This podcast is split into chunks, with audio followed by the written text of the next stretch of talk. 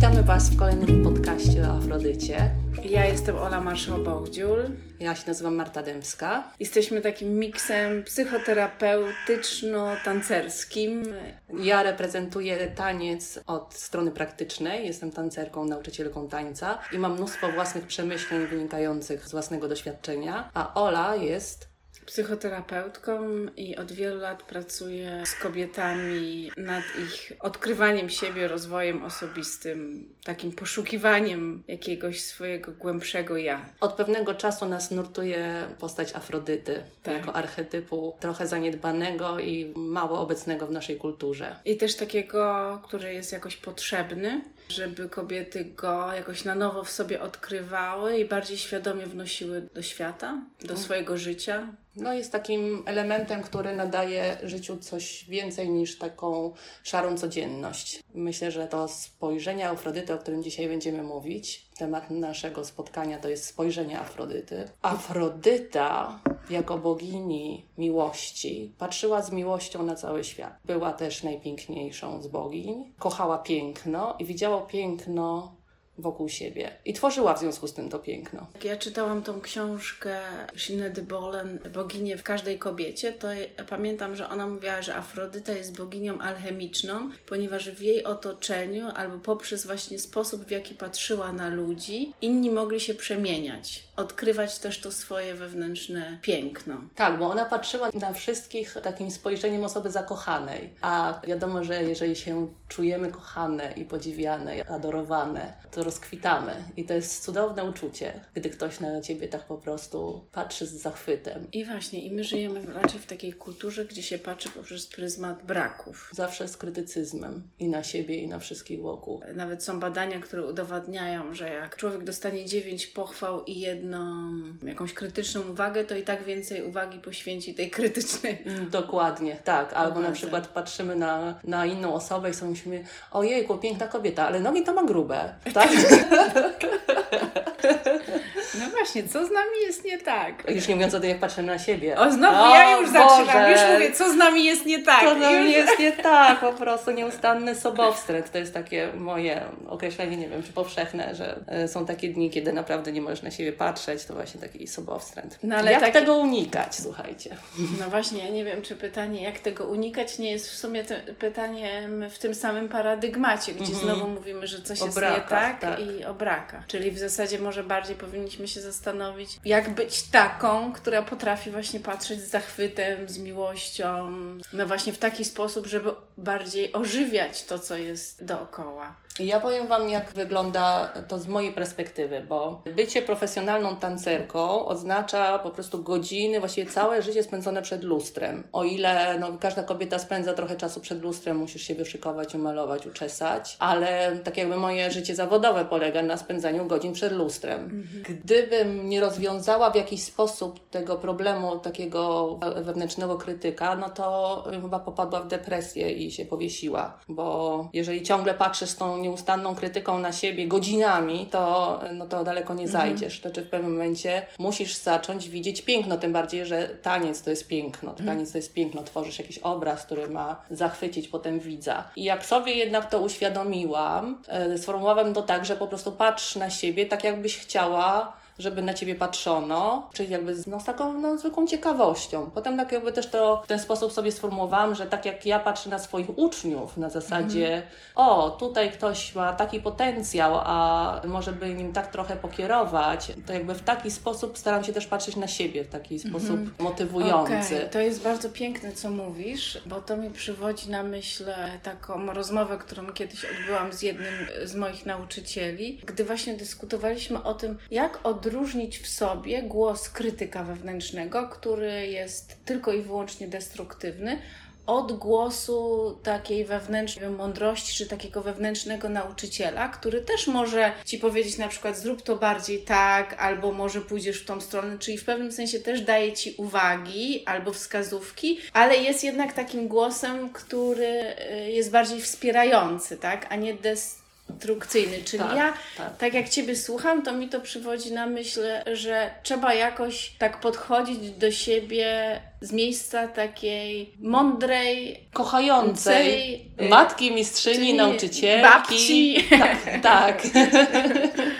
Okej. Okay. W sumie ciekawe, bo to jakoś mi nie do końca pasuje do Afrodyty, bo ona mi się nie kojarzy, wiesz. Z mistrzynią. Ale może to jest właśnie to błędne skojarzenie, może właśnie w tym jest też to jej mistrzostwo, że ona tak potrafi mieć ten głęboki kontakt też z jakąś swoją wewnętrzną mądrością. Czyli wracając do Ciebie trochę, Ty odkryłaś po prostu dla siebie taki sposób patrzenia, którym jesteś sobą zaciekawiona. I to mi przypomina to, co Ty powiedziałaś w jednym z naszych podcastów, że to jest takie obserwowanie siebie jak obserwowanie zmieniającej się pogody. Okay. Tak? Takie spojrzenie jest jednak z ciekawością na, na samą siebie i jestem taka zaintrygowana. To jest też trochę o takim puszczeniu kontroli, że żeby tak na siebie spojrzeć, to trzeba też jakoś zostawić takie oczekiwania wobec samego siebie. No bo można mieć taką tendencję do tego, żeby uważać, że powinno się jakimś być i wtedy też dążyć, nie wiem, bardziej do jakiegoś idealnego obrazu, albo można jakoś być bardziej w kontakcie z tym, co jest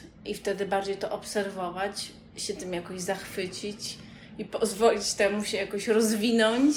Tak. Bo to, o czym mówisz, to przekonanie i spodziewanie się, że będę jakaś, łączy się z czymś takim jak schemat. Schemat jest zaprzeczeniem innej kategorii, jaką jest sztuka. Sztuka zawsze wychodzi poza schemat. Mhm. I dopóki też na siebie patrzymy takim schematycznym okiem, oceniającym, upychającym szufladki, tak jakby nie ma miejsca na to coś więcej, co właśnie niesie archetyp Afrodyty, czyli więcej niż zwyczajność. Też jak o tym mówisz, i mówisz o tej sztuce, to właśnie miałam powiedzieć, że ci artyści, którzy zazwyczaj najbardziej nas zachwycają, to nie są też ci, którzy mają idealnie przygotowany performance, który odtwarzają, tylko którzy nawet jeżeli powtarzają podobną rzecz, to potrafią za każdym razem wtchnąć w to coś, tego swojego ducha, który na dany moment jest najbardziej prawdziwy na ich temat. Więc w zasadzie można powiedzieć, że jeżeli ja no, jestem taką zwyczajną kobietą, która idzie sobie przez życie, no i w, w danym momencie mogę na przykład czuć, czy to nawet ogromny smutek albo ogromną złość, no to w zasadzie takim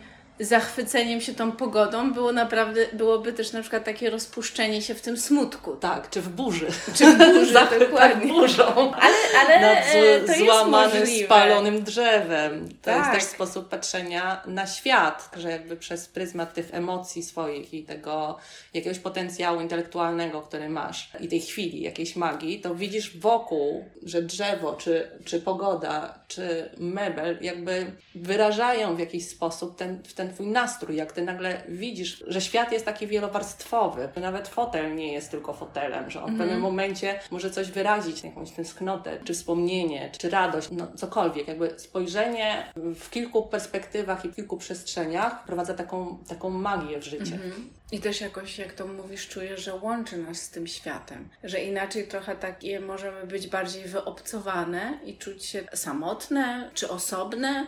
A w momencie, kiedy zaczynam być bardziej w relacji z tym swoim otoczeniem i poprzez nie też przeżywać różne swoje emocje, no to też jakoś zaczynam naprawdę czuć, że jestem częścią tego wszechświata. To jest w sumie też to, co wielu takich mistyków czy duchowych nauczycieli mówi, że właściwie jednym z głównych nas- naszych zadań jest to, żeby się obudzić do tego, że mm. jesteśmy w sumie wszystkim, co nas otacza. Więc jak nas otacza spalony las, to może na dany moment jakoś to jest ta prawda o nas. Przypomniało mi się, jak moja najmłodsza córka potrafiła się złościć w taki naprawdę zachwycający sposób. Że jak to robiła, to tak całą sobą wrzeszczała, spinała to ciało i że zawsze miałam dwa odruchy. Jeden był taki, że o Boże, jakoś trzeba ten żywioł opanować, a drugi był taki, że tak patrzyłam i myślałam sobie, wow, to jest niezwykłe. To jest ten prawdziwy ryk lwa. Tak, to jest dokładnie tak, że to naprawdę było takie niesamowite, jak jak ona tak w pełni całą sobą mogła być tą złością. No zwróćmy uwagę, że sztuka też idzie w tym kierunku. Nawet o dziwo w muzyce pop jest ten nurt, bo oczywiście on jest on obecny we flamenco, które ja bardzo kocham, bo tam trzeba właśnie się tak wydrzeć. Prawdziwy jęk z trzewi trzeba wydobyć z siebie, żeby ten śpiew flamenco miał charakter, ale na przykład takiej muzyce rockowo-metalowej, to też jest za tym, słuchajcie, najlepsi wokaliści, oni właśnie potrafią wydobyć z siebie taki zwierzęcy ryk i do ludzi to niesamowicie przemawia, wcale mnie to nie dziwi. Ale jednocześnie myślę, że czasem to też jest, wiesz, coś, co budzi jakąś grozę, albo jednak no, siła tego jest niezwykła. Potrafię sobie wyobrazić, że i ja jako kobieta i być może inne kobiety mogą sobie powiedzieć, no dobrze, może w danym momencie naprawdę czuję w sobie tą tendencję, że najchętniej bym się rozpłakała, ale jestem w trakcie spotkania biznesowego na przykład i naprawdę mam to teraz y, zrobić. Czyli, że jeżeli jestem prawdziwą Afrodytą, to po prostu się popłaczę tutaj na tym spotkaniu, czy o, o co tutaj Nie, chodzi? Chyba prawdziwa Afrodyta się rozejrzy po, po sali i stwierdzi, o Boże, jacy piękni ludzie. Okej. Okay. Chyba wiemy, że to jest trudne. Mm-hmm. Pamiętajmy jeszcze, tak... że Afrodycie wszystko przychodzi łatwo. Aha. Co być może jedno z drugim się wiąże. No ale też, też jest takie słynne dzieło Płacząca Afrodyta Mourning, czyli Afrodyta w żałobie. Nie wiem, jaki jest polski tytuł tego obrazu. Ona tam płacze nad śmiercią Adonisa bodajże. No i właściwie no tam jest też pokazane to jej takie oblicze, w którym no przeżywa te emocje i w tym jest właśnie piękna też ona. To jest w sumie też jakoś zachwycające. I właśnie jak czytałam mm, opracowanie na ten temat, to niektórzy psychoanalitycy twierdzą, że ona też płacze nad śmiercią takiej właśnie dzikiej części i że ten aspekt też jakby pokazuje, że w trakcie rozwoju kultury my potrzebowaliśmy opuścić czy zostawić taką dziką, zwierzęcą część nas, właśnie żeby jako cywilizacja pójść jakoś do przodu. I ten płacz Afrodyty nad tym jest jakby symbolem tego, że to jest koszt, który ponieśliśmy, żeby jednak wspiąć się gdzieś na wyżyny. No bo wyobraźmy sobie taką cywilizację, gdzie każdy by się tylko kierował. I każdy by był. Ale odeszliśmy faktycznie trochę od tego spojrzenia pełnego zachwytu. Tam jest, w tym spojrzeniu jest pewne ryzyko, bo skoro w taki sposób pełen zachwytu, zaintrygowany, patrzymy na innych, to te osoby nagle się czują bardzo wyróżnione, docenione i w pewnym momencie się czują takie niezwykle ważne. Mhm. A Afrodyta obdziela wszystkich tak porówno tym zachwytem i ponieważ w naszej kulturze szczególnie nie jesteśmy do tego przyzwyczajeni, to odczytujemy to jako prawdziwą miłość. Jednak Afrodyta może też ludzi bardzo ranić, mhm. bo wysyła sygnały miłości i zachwytu. Jej zwykły poziom to jest dużo więcej niż inni ludzie mają na co dzień i to powoduje u nich pewne takie uzależnienie, mhm. bo jest to coś nowego, czego nie znali. Chcą to czuć. Chcą to czuć mhm. i to jest oczywiście niebezpieczne, ale można na to powiedzieć, Boże, ale gdybyśmy wszyscy potrafili na siebie patrzeć jak Afrodyta, gdyby ten no poziom, właśnie. jakby ten poziom naszych wibracji ogólnie wzrósł, to by mhm. po prostu każdy z nas no, mógł rozwinąć skrzydła. No właśnie, to, wiesz, to jak to mówisz, to dwie rzeczy mi przychodzą do głowy. Pierwsza jest taka, że w sumie to jest niebezpieczne w momencie, kiedy patrzymy na to, no właśnie z takiego miejsca, z którego możesz to tylko mieć, jak Afrodyta tak na ciebie spojrzy, a z drugiej strony można powiedzieć, że Afrodyta może być tylko przewodniczką, która ci pokaże,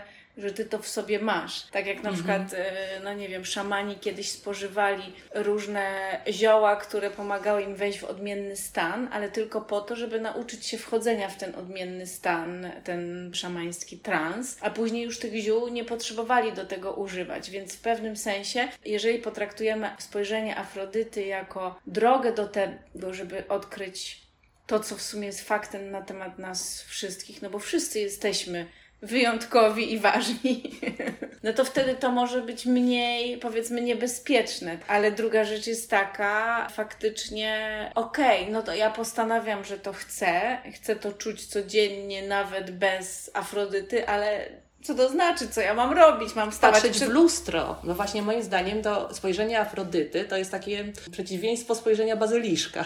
Okay. Albo spojrzenie meduzy. W każdym razie spojrzenie meduzy to jest właśnie spojrzenie, że widzisz tylko nagą prawdę. Czyli w ogóle nie widzisz tego naddatku. To jest jedno zaprzeczenie właśnie spojrzenia Afrodyty, która wszędzie widzi piękno i wie nawet więcej niż jest. Po prostu zawsze widzi tę dodatkową płaszczyznę. To, to, to jest w ogóle ciekawe, bo ja naprawdę ostatnio się tym aspektem interesowałam, tego ścięcia meduzy i jeszcze był ktoś inny, kto został tak ścięty. Bo ja myślę, że czasem to jest dokładnie to, co potrzebujemy zrobić z tym krytykiem wewnętrznym. Że nie ma co się z nim za długo... Nie ma co się nad sobą znęcać po prostu. Wystarczy zrobić jedno ciachnięcie, no i wtedy trzeba na siebie spojrzeć z miłością. Tak, ja myślę, że taka praca z lustrem jest chyba najprostsza, bo każdy to może zrobić. Po prostu przy tych codziennych czynnościach, jakże żmudnych, mycie zębów, zmywanie makijażu, nakładanie kremu i mm. inne takie rzeczy, żeby po prostu spojrzeć w to lustro i nie mówić sobie o rany, ale się postarzałam. Tylko właśnie we własnym wzroku, spojrzeniu, w oczach zobaczyć tą ciekawość. Tą ciekawość mm. takie, o... Hmm. Ale ktoś mógł powiedzieć, o Boże, afirmacje, znowu te afirmacje. Nie będę tak?